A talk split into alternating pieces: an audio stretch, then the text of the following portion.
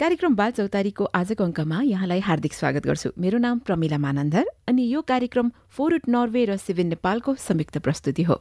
काठमाडौँमा यहाँले हामीलाई अहिले Capital FM ninety two point four mega हर्जमा मोरङमा radio Sarangi one O one point three mega हर्जमा र पोखरामा radio Sarangi ninety three point eight mega हर्जमा एकै साथमा सुनिरहनु भएको छ। हामीलाई हरेक मङ्गलबार बेलुकी सात बजे एनटिभी प्लसमा यहाँले हेर्न पनि सक्नुहुन्छ।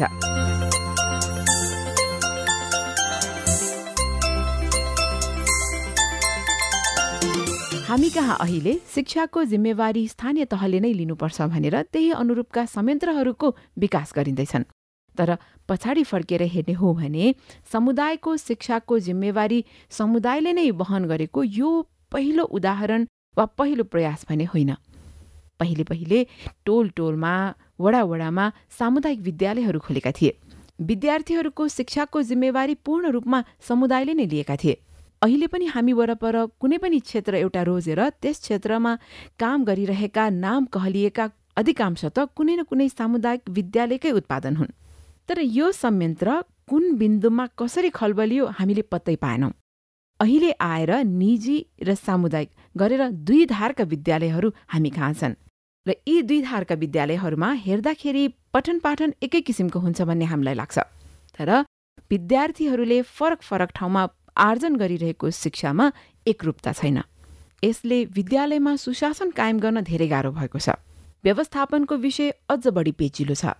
समग्रमा शैक्षिक उपलब्धि डाँवाडोल बनेको छ। यस्तोमा सार्वजनिक शिक्षा सुदृढीकरणलाई लिएर नागरिकहरूले निरन्तर आवाज उठाइरहेका छन्। यसपालि पनि शिक्षाका लागि विश्वव्यापी कार्य सप्ताह मनाउने क्रममा नागरिक समुदायले सार्वजनिक शिक्षाको सुदृढीकरणको मागसहित काठमाडौँको माइतीघर मण्डलामा प्रदर्शन पनि गर्यो। सँगसँगै मुलुकका विभिन्न अरू जिल्लाहरूमा पनि सरकारलाई दबाब दिनका लागि कार्यक्रमहरू भएका थिए। आज हामी काठमाडौँमा सार्वजनिक शिक्षा सुदृढीकरणका लागि नागरिकबाट भएको दबाव कार्यक्रमकै सेरोफेरोमा रहेर बनाइएको रिपोर्टसहित आएका छौँ। आजको कार्यक्रमको पहिलो सामग्री यही रिपोर्ट।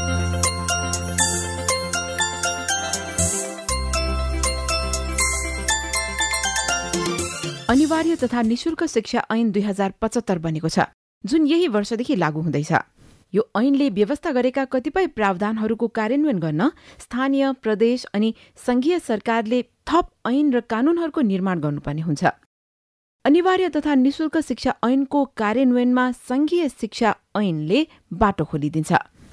तर गएको वर्षको फागुन बीस गतेभित्र नै जारी भइसक्नुपर्ने संघीय शिक्षा ऐनको अहिलेसम्म अतोपत्तो छैन। यसले संवैधानिक अधिकारको कार्यान्वयनमा चुनौती थपिदिएको छ।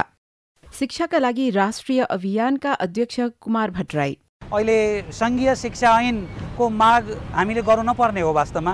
नेपाल सरकारले धेरै अगाडि सङ्घीय शिक्षा ऐन ल्याएर प्रदेश र स्थानीय तहका सरकारहरूलाई बाटो खुलाइसकेको हुनुपर्ने हो बाटो देखाइसकेको हुनुपर्ने हो। तर यो विडम्बना भइराखेको छ र अहिलेसम्म सङ्घीय ऐन चाहिँ आउन सकेको छैन। र यो सङ्घीय ऐन आइराखेको छैन भन्दाखेरि हामीले बुझ्ने कुरा के हो भने शिक्षा क्षेत्रमा धेरै विसङ्गतिहरू छन् र यसलाई चाहिँ यो चाहिँ सार्वजनिक शिक्षाको सुदृढीकरणमा चाहिँ लाई जान नदिने तत्त्वले चाहिँ केही काम गरिराखेको हो कि भन्ने खालको हामीलाई शङ्का बढेको छ। र त्यस्तै गरी यो जुन उच्चस्तरीय राष्ट्रिय शिक्षा आयोग बन्यो त्यसले प्रतिवेदन चाहिँ प्रधानमन्त्री समक्ष प्रस्तुत गर्यो र त्यो अहिलेसम्म सार्वजनिक हुन नसक्नु र त्यो कार्यान्वयनमा आउन नसक्नु अर्को सरकारको कमजोरीका रूपमा हामीले देखेका छौँ।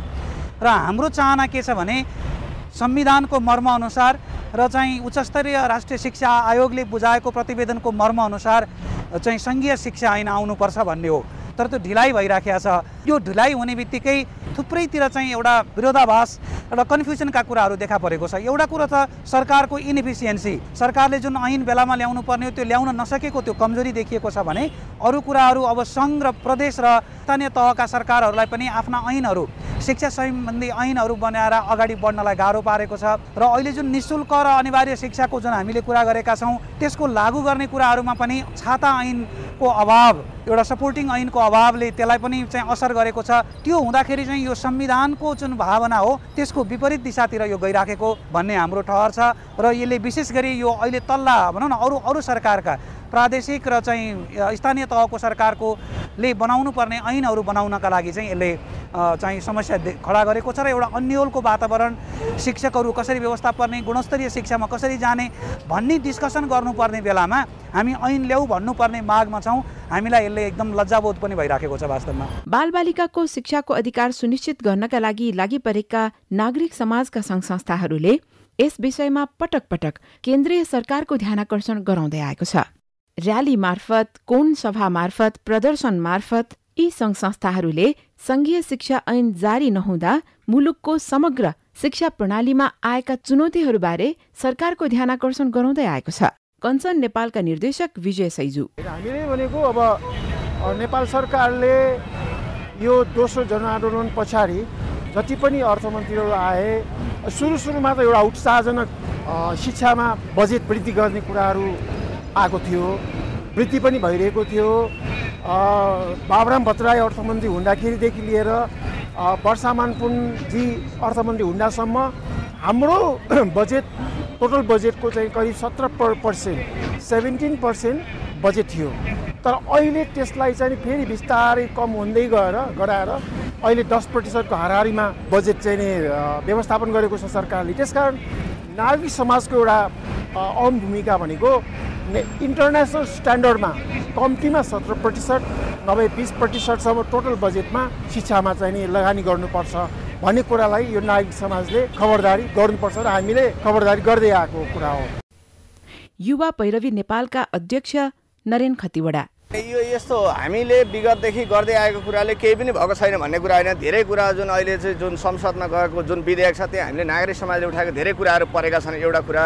अब दोस्रो कुरा भनेको चाहिँ सिस्टम अथवा राज्य प्रणालीमा यस्तै नै विकल्प हुन्छ। त्यसले गर्दाखेरि यो हामीले प्रयोग गरेको। तर यसको अर्थ के होइन भने यो मात्रै विकल्प हो यसरी मात्रै गर्नुपर्छ भन्ने कुरा होइन। हामी विभिन्न खालको अन्य पनि गरिरहेका छौँ। हामीले जस्तो सामाजिक सञ्जाललाई हामीले प्रयोग गरिरहेका छौँ। हामी कतिपय सन्दर्भमा गएर प्रत्यक्ष निर्णयकर्ता जो नीति निर्माणकर्ता त्यसलाई अहिले हामीले भेटिरहेका छौँ।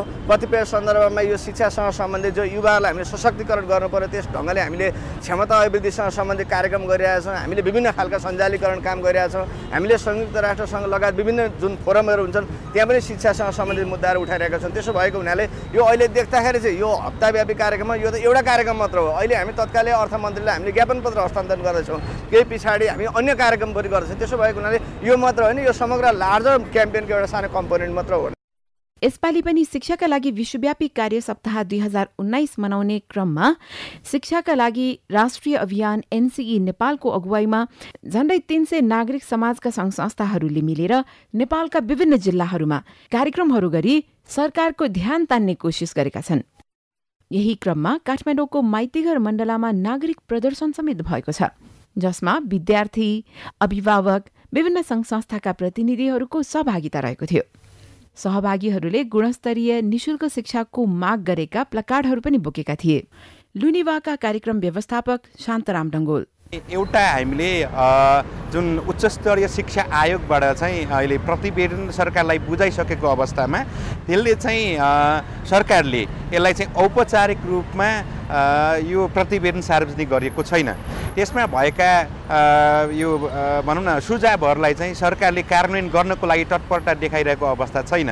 हाम्रो चाहिँ प्रश्न चाहिँ के हो भने कि त्यसरी चाहिँ सार्वजनिकरण नगर्ने हो भने त्यो प्रतिवेदन किन बुझाउनु किन बनाउनु पर्ने अझ आयोग नै किन बनाउनु पर्ने? त्यसपछि चाहिँ त्यो प्रतिवेदन सरकारलाई किन बुझाउनु पर्यो र र सरकारको चाहिँ त्यत्रो धनराशि किन खर्च गर्नु पर्यो र त्यस कारण चाहिँ त्यो यथाशीघ्र चाहिँ सार्वजनिकरण गरियोस् र त्यसपछि त्यसमा भएका सार्वजनिक शिक्षालाई चाहिँ प्रोत्साहन गर्ने खालका कामहरूलाई चाहिँ यथाशीघ्र चाहिँ कार्यान्वयन गरियोस् भन्ने चाहिँ हाम्रो उद्देश्य रहेको छ र त्यसको दबाब स्वरूप चाहिँ हामीले एउटा काम गरेको भने अर्को भनेको चाहिँ हाम्रो सङ्घीय शिक्षा ऐन बनिसकेको अवस्था छैन।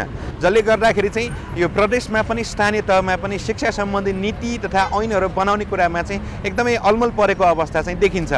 पटक पटक राज्यले र सरकारले चाहिँ यो सङ्घीय शिक्षा ऐन बनाउँछु भन्दा भन्दै पनि अहिलेसम्म नबनिरहेको अवस्थामा चाहिँ चाँडोभन्दा चाँडो चाहिँ यो सङ्घीय ऐन बनोस् र त्यसको आधारमा चाहिँ अनि प्रदेशले र त्यसपछि चाहिँ स्थानीय तहहरूले पनि आफ्नो ऐन बनाएर शिक्षालाई चाहिँ एउटा सुव्यवस्थित ढङ्गबाट चाहिँ अगाडि बढाउन सकियोस् भन्ने हिसाबले यो गरिएको कारणले चाहिँ अलिक बढी केन्द्रित चाहिँ काठमाडौँमा देखियो। यद्यपि चाहिँ हाम्रो यो अभियान भनेको चाहिँ अरू ठाउँमा पनि पुर्याउने उद्देश्य रहेको छ र हाम्रा थुप्रै यो यसमा चाहिँ सञ्जालहरू आबद्ध भएका छन् यसमा। ती सञ्जालका मेम्बरहरू मार्फत चाहिँ हाम्रो यो अभियानबाट निस्केका कुराहरू र हाम्रा अभियानहरूलाई चाहिँ गाउँ गाउँमा र प्रदेश प्रदेशमा पुर्याउने हाम्रो उद्देश्य छ। नेपालको संविधान अनुसार राज्य शक्तिको बाँडफाँड अन्तर्गत शिक्षा सम्बन्धी साझा अधिकार संघ प्रदेश र स्थानीयलाई छुट्याइएको छ। तर समयमै संघीय शिक्षा ऐन जारी नहुँदा तिनै तहका सरकारको बीचमा अधिकारको बाँडफाँडलाई थप स्पष्ट पार्ने र कार्यान्वयन गर्ने काममा अन्यल सिर्जना भएको छ। युवा पैरवी नेपालका अध्यक्ष नरेन खतिवडा। हाम्रो अपेक्षा के हो भन्दाखेरि जो अन्तर्राष्ट्रिय रूपमा बिस प्रतिशत लगानी गर्ने शिक्षा भनेर नेपाल सरकारले सम्झौता गरेको छ त्यस अन्तर्गत दस प्रतिशत मात्रै लगानी पहिला पनि गरेको थियो अहिले पनि दस प्रतिशत लगानी गर्ने नै छाँटकाट देखिएको छ। त्यसो भएको हुनाले यो बजेटलाई इन्क्रिजमेन्ट गर्नुपर्छ र जसको तपाईँको चाहिँ प्रभावकारी ढङ्गले युटिलाइजेसन गरेर चाहिँ नेपालको सार्वजनिक शिक्षालाई सुदृढीकरण गर्न पर्छ भन्ने आग्रह गर्ने चाहिँ हाम्रो उपक्ष छ र त्यस अन्तर्गत अर्थमन्त्रीले प्रतिबद्धता व्यक्त गर्नुहुनेछ र लगानी पनि बढाउनुहुन्छ भन्ने हामीले आशा राखेका छौँ। एकातिर अनिवार्य र निशुल्क शिक्षाको माग हुँदैछ भने अर्कोतिर निजी विद्यालयहरू झन्झन महँगिँदैछन्। तर पनि ती विद्यालयहरू नै अभिभावकको प्राथमिकतामा परिरहेका छन्। अझ भनौँ बाध्यताका साथ प्राथमिकतामा परिरहेका छन्। यसैले संघीय शिक्षा ऐन जारी गर्नमा भएको ढिलाइले एकातिर सुशासन व्यवस्थापन र संहिताको कार्यान्वयनमा चुनौती बढेको छ भने अर्कोतिर बालबालिकाले हासिल गरिरहेको शिक्षामा पनि एकरूपता आउन सकेको छैन। शिक्षाका लागि राष्ट्रिय अभियानका अध्यक्ष कुमार भट्टराई। यो सङ्घर्ष हो यो। यो एउटा दुई विरोधी पक्षको एउटा निजीकरण गर्नुपर्ने केही निहित स्वार्थी मान्छेहरू र स्वार्थ सिद्धमा लागेका केही तत्त्वहरूको विरुद्धमा हाम्रो अभियान हो। सार्वजनिक शिक्षाको अभियान यो ढङ्गले अगाडि बढ्नुपर्छ। र हाम्रो अभियान जति मजबुत हुँदै गयो उति सार्वजनिक शिक्षाको सुदृढीकरणका लागि पहल अगाडि बढ्छन्। होइन भने सार्वजनिक शिक्षाका कुराहरू सार्वजनिक स्वास्थ्यका कुराहरू यसै गरी ओझेलमा पर्छन् हामी हुन दिँदैनौँ। नागरिक समाजको तर्फबाट यो खबरदारीलाई हामी अगाडि बढाउँछौँ र हाम्रो खबरदारी जति मजबुत भयो हाम्रो कुरो सुनिन्छ। र यति बेलाको अहिलेको अवस्थामा हेर्ने हो भने अहिलेको खबरदारीले यो सार्वजनिक शिक्षाको सुदृढीकरणका लागि जुन एजेन्डा छ त्यो एजेन्डा स्थापित भएको छ। हामी आक्रामक पोजिसनमा छौँ। यो बेलामा हामीले अझै धेरै मेहनत गर्न सक्ने हो भने सार्वजनिक शिक्षाको सुदृढीकरणको पहलले चाहिँ एउटा सार्थकता पाउँछ भन्ने मलाई लाग्छ। अहिले दुई हजार अठाइस सालको शिक्षा ऐन खारिज भइसकेको छ तर नयाँ ऐन आउन सकेको छैन। यसले हाम्रो मुलुकको शिक्षा प्रणालीमा ठूलो प्रश्न चिन्ह खडा गरेको छ। ऐन निर्माणमा जति ढिलाइ हुन्छ त्यति नै शिक्षा प्रणाली डावाडोल हुने खतरा बढ्दै जान्छ। नेपाली बालबालिकाको अनिवार्य र निशुल्क शिक्षा सम्बन्धी हक कुण्ठित हुँदै जान्छ।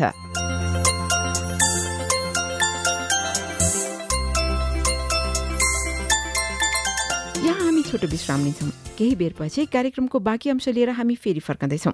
हामी सँगै रहनुहोला।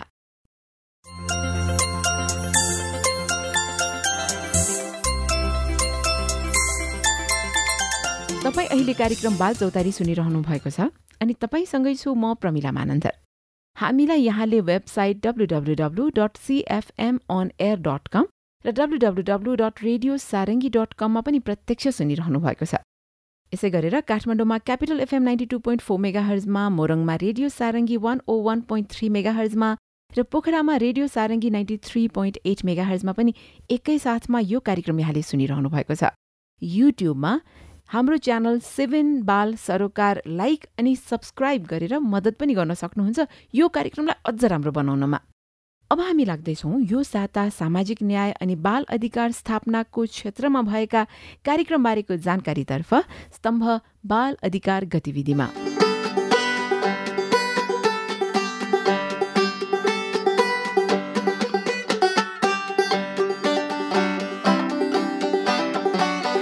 प्राकृतिक विपत्तिपछिको समयमा हुने लैङ्गिक हिंसा अन्त्य गर्न भएका प्रयासको मूल्याङ्कन र मापन विधिमाथि काठमाडौँमा सरोकारवालाहरूबीच छलफल भएको छ। दुई हजार बहत्तर सालको ठूलो भुइँचालोपछि सिन्धुपाल्चोकमा लैङ्गिक हिंसा अन्त्यका लागि विभिन्न सङ्घ संस्था र सरकारले गरेका प्रयासको सन्दर्भमा छलफल भएको हो।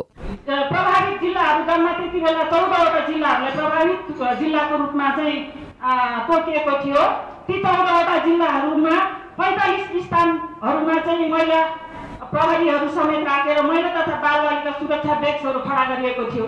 नेपाल प्रहरीको तर्फबाट। जुन डेस्कहरूमा चाहिँ इन्फर्मेसन कलेक्सनहरूदेखि लिएर चाहिँ कति महिला कति बालबालिकाहरूले चाहिँ कस्ता कस्ता समस्या भोगिरहेका छन् कति घाइते भए कति मृत्यु भए उनीहरूको अवस्था के छ भन्ने कुराहरूको चाहिँ डाटाहरू कलेक्सन काम गर्ने काम गरिएको थियो मातहतहरूबाट। त्यति बेला चेलीबेटी बेचबिखन र हिंसामा परिएको थियो भाइलेन्समा परेको थियो त्यो नपर्नको लागि तपाईँहरू यसरी सचेत रहनुहोस् है भनेर हामीले एडभोकेसीको कामहरू पनि गरेको थियौँ। र त्यसको साथसाथै हामी हाम्रा समूहमा अब इन्टर इन्टरटेनमेन्ट सेक्टरमा पनि काम गर्ने संस्था भएको हुनाले उहाँहरूले चाहिँ यो फिल्म प्लानिङको साधनहरू पनि वितरण गर्नुभएको रहेछ। र त्यसपछि अनि विद्यालय जाने भाइ बहिनीहरूको जुन किताबहरू थिएन शैक्षिक सामग्रीहरू सबै पुरिएको थियो हामीले त्यो पनि उपलब्ध गराएको थियौँ। र अनि त्यसपछि अनि त्यति हुँदा हुँदै भूकम्पबाट त सबैलाई त्रास त थियो नि। अब त्यो हुनलाई हाले मनो विमर्शका क्लासहरू पनि हामीले उ गरेका थियौँ। र अस्थायी भवनहरू भन्न त भएन टिनको छानो जुन अस्थायी हामीले सेन्टरहरू पनि तयार गरेको थियौँ। कार्यक्रममा विभिन्न सङ्घ संस्थाका प्रतिनिधिले सिन्धुपाल्चोकका विभिन्न क्षेत्रमा बालबालिका र महिलामाथिका हिंसा रोक्न गरेका मौलिक प्रयास र त्यसको प्रभावकारिताबारे जानकारी गराएका थिए। कुनै पनि बालबालिका एउटा जिल्लामा मिसिङ भयो अथवा उनीहरू हरायो भने चाहिँ एकदमै छिटो इन्टरभ्यू इन्फर्मेसन कलेक्ट पनि हुन्छ संस्थालाई थाहा पनि हुन्छ अथवा कुनै पनि निकायलाई थाहा हुन्छ र ट्र्याकिङ गर्न सजिलो हुन्छ खोज्न सजिलो हुन्छ होइन? अर्को भनेको चाहिँ यसमा डे डेटा म्यानेजमेन्ट सिस्टम चाहिँ एकदमै राम्रो रहने गरेको छ बिकज यो कार्ड प्रदान गरेको हुनाले सबै इन्फर्मेसन पहिले नै हुन्छ अनि त्यसलाई म्यानेज वेमा राख्न पनि सजिलो हुन्छ। भुइँचालोको सन्दर्भमा भएका प्रयासको प्रभावकारिता मापन गरी कुनै पनि बेलामा हुन सक्ने प्राकृतिक विपत्तिको बेला महिला बालबालिका र अरू जोखिममा रहनेको सहयोगका लागि प्रभावकारी संयन्त्र बनाउने उद्देश्यले छलफल कार्यक्रमको आयोजना गरिएको हो। विभिन्न युवासँग काम गर्ने हामी बालबालिकासँग गर्छौँ महिलासँग काम गर्ने साइको सोसियल फिल्डमा सबै रिप्रेजेन्टेटिभ चाहिँ यो भेला रहेको छ। र इन्द्रजीले भन्नुभएको जस्तै यो इनपुट्सहरू एक त हाम्रो रिसर्चमा जुन हामीले यो इम्प्याक्टलाई मेजर गर्न खोजिराखेका छौँ त्यो हामी सबै सिभिल सोसाइटीको लागि पनि बिग लर्निङ हो कि हामी काम गऱ्यौँ गऱ्यौँ मरेर काम गऱ्यौँ होइन? अनि तर हामीले के गर्यौँ भनेर साँच्चीकै कन्क्लुसिभ हामीलाई डेटा प्रेजेन्ट गर्नु छ भने चाहिँ हामीसँग हातमा लाग्यो सुन्ने कार्यक्रम अक्सफार्म नेपालको सहयोगमा सिभेन नेपालले आयोजना गरेको हो। मकवानपुरको बकैया गाउँपालिकाका किशोर किशोरीले त्यहाँ बाल विवाह बाल श्रम लागू पदार्थ दुर्व्यसन लगायतका विषयमा अहिलेको स्थिति जान्न गरेको स्थलगत सर्वेक्षण निष्कर्ष एक कार्यक्रम बीच सार्वजनिक गरेको छ। बकैया गाउँपालिकाको वडा नम्बर तीनका विभिन्न स्थानमा गरिएको सर्वेक्षण सिभिन नेपालको पहलमा वडा कार्यालयको सहकार्यमा भएको हो। बाल विवाहको अवस्थाबारे हात्ती सुडेमा बाल श्रमबारे जलजले चम्पाखरेमा र लागु औषध दुर्व्यसनबारे वसनमा तीन तीनजनाको समूह बनाई सर्वेक्षण गरिएको हो। मद्यपान लागु औषध दुर्व्यसनीको बारेमा उन्नाइस घरधुरी बाल श्रमको विषयमा बाह्र घरधुरी बाल विवाहको बारेमा पन्ध्र घरधुरी गरी छयालिस घरधुरीबाट नमुना संकलन गरिएको थियो। सर्वेक्षणले किशोर किशोरीले लागू औषध प्रयोग गर्ने गरेको बाल विवाह समस्याको रूपमा देखिएको तर बाल श्रमको अवस्था न्यून भएको देखाएको छ। बाल विवाहको बारेमा गरिएको अध्ययनमा विवाह गर्ने उमेरबारे झण्डै पचास प्रतिशतलाई जानकारी नभएको देखिएको छ।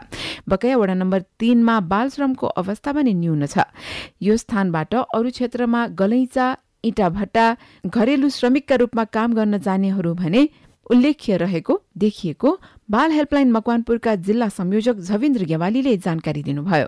सर्वेक्षणले वडा कार्यालयलाई बाल मैत्री बनाउन मदत पुग्ने वडा अध्यक्ष दिल बहादुर बमजनले जानकारी दिनुभयो।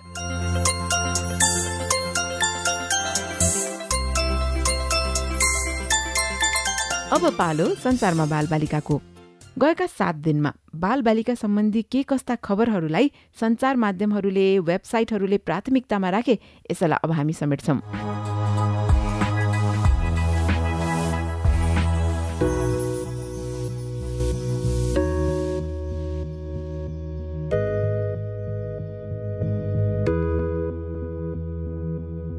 राज्य मन्त्रीले गराए बाल विवाह भन्ने शीर्षकमा अन्नपूर्ण पोस्टले वैशाख पन्ध्र गते सिराहाको खबर छापेको छ। प्रदेश दुई सरकारले करोड़ौं रूपियाँ खर्च गरी बेटी बचाओ बेटी पढ़ाओ अभियान सञ्चालन गरेको छ। तर प्रदेश सरकारका उद्योग पर्यटन वन तथा वातावरण राज्यमन्त्री सुरेश मण्डलले नै अभियानको खिल्ली उडाउँदै एक दलित बालिकाको विवाह गराउनु भएको छ। मण्डल राजपाबाट मन्त्री हुनुभएको हो। मन्त्रीमण्डलले आफ्नै उपस्थितिमा वैशाख एघार गते सिराहाको कल्याणपुर नगरपालिका तीन प्रशाहीकी चौध वर्षीय राधा मल्लिकको धनुषाको औरही गाउँपालिकाका अजय मल्लिकसँग विवाह गराइदिनु भएको हो। बेहुला बेहुली सहित चार पक्राउ भन्ने शीर्षकमा राजधानी दैनिकले वैशाख सोह्र गते संखुवा सभाको खबर छापेको छ। विवाह गर्न लागेका एक जोडी विवाह मण्डपबाटै पक्राउ परेका छन्। खाँदबारी नगरपालिका छ तल्लो पाँठाबाट प्रहरीले बाल विवाह गरेको अभियोगमा बेहुला बेहुली सहित चारजनालाई पक्राउ गरेको हो। बाल विवाह हुँदै गरेको सूचना पाए लगत्तै प्रहरी टोली पाँठा पुगेको थियो। बेहुला छब्बीस वर्षीय जित बहादुर तामाङ बुबा कैलाशपति तामाङ बेहुली जानुका तामाङ र उहाँका बुबा तीर्थ तामाङलाई प्रहरीले पक्राउ गरेको जिल्ला प्रहरी कार्यालय संखुवा सभाका प्रहरी निरीक्षक सन्तोष राईले जानकारी दिनुभयो। बेहुलीको उमेर अठार वर्षभन्दा कम रहेको बताइएको छ। गण्डकीका प्रहरी बाल हेल्पलाइन कास्कीमा भन्ने शीर्षकमा वैशाख दस गते बाल सरोका डट कमले लेखेको छ महिला र बाल बालिकासँग सम्बन्धित अपराध अनुसन्धान तालिममा रहेका प्रहरीले सेभेन नेपालद्वारा सञ्चालित बाल हेल्पलाइन कास्कीमा पुगी बाल बालिका सम्बन्धी मुद्दाहरूबारे जानकारी लिएका छन्। बाल हेल्पलाइनमा आउने मुद्दा र मुद्दाको सम्बोधन गर्न प्रयोग भएका संयन्त्र प्रयास र सञ्जालहरूका बारेमा तालिममा रहेका प्रहरीले जानकारी लिएका हुन्। प्रहरी प्रदेश तालिम केन्द्र गण्डकीको अनुरोधमा हेल्पलाइन पुगेका प्रहरीलाई बालबालिकाका समस्या समाधानमा भएका कानूनी प्रावधानबारे अवगत गराइएको बाल हेल्पलाइन कास्कीका कार्यक्रम अधिकृत शंकर नेपालीले जानकारी दिनुभयो। नौ महिला र तेइस पुरुष गरी बत्तीस प्रहरी कार्यक्रममा सहभागी रहे। बाल बालिकाको त्रास हटाउन कक्षा भन्ने शीर्षकमा यी कान्तिपुरले वैशाख सोह्र गते बाह्रको खबर छापेको छ। हुरीको चपेटामा परेका बाल बालिकाको त्रास हटाउन हुरी प्रभावित क्षेत्रमा दसवटा बाल मैत्री स्थल सञ्चालन गरिरहेको छ। एक दात्री निकायको सहयोगमा हुरी प्रभावित सोह्रवटा गाउँमध्ये दस गाउँमा दसवटा बालमैत्री स्थल बनाएर उनीहरूलाई मनोपरामर्श दिनुका साथै खेलकुद र मनोरञ्जनको माध्यमले विपद भुलाउने कक्षा सञ्चालन भइरहेको छ। बीसजना महिला र पुरूष सहजकर्ता परिचालन गरी कक्षा सञ्चालन गरिँदैछ। भीषण हुरीको चपेटामा उन्तिस जनाको ज्यान गएको थियो। जसमध्ये छ बालबालिकाले ज्यान गुमाएका थिए।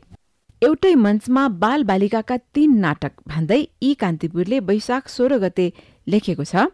विभिन्न नाटक मञ्चन गर्दै लिटल थिएटर ग्यारेजको पाँचौं संस्करण सम्पन्न भएको छ। थिएटर मल किर्तिपुरमा बाल बालिकाले नृत्य तथा अभिनयात्मक खेलका साथै तीनवटा नाटक मञ्चन गर्दै ग्यारेजको समापन गरेका हुन्। यो क्रममा उनीहरूले सुपरम्यान सपना माई बडी तथा करेसा बारीका जडीबुटी शीर्षकको छुट्टा छुट्टै तीनवटा नाटक प्रस्तुत गरेका थिए। राराहिल मेमोरियल स्कूलसँगको सहकार्यमा पुनः स्थापित थिएटर मल तथा थिएटर सेन्टर फर चिल्ड्रेनले हरेक वर्ष गर्ने यो ग्यारेज बाल बालिकाका लागि अभिनय कार्यशाला हो।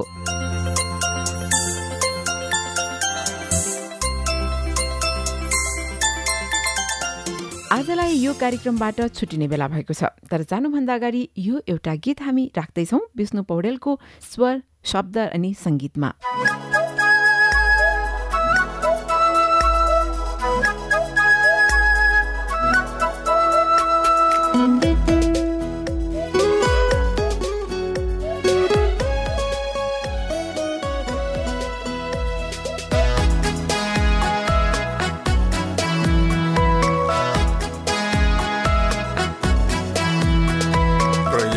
गरे सकिन्छ परिवर्तन सम्भव छ।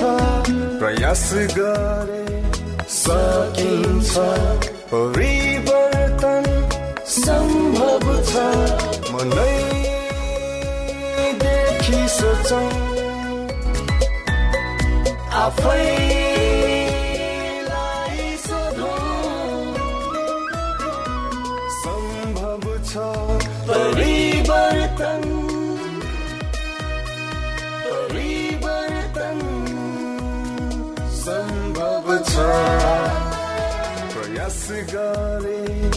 सकिन्छ। परिवर्तन सम्भव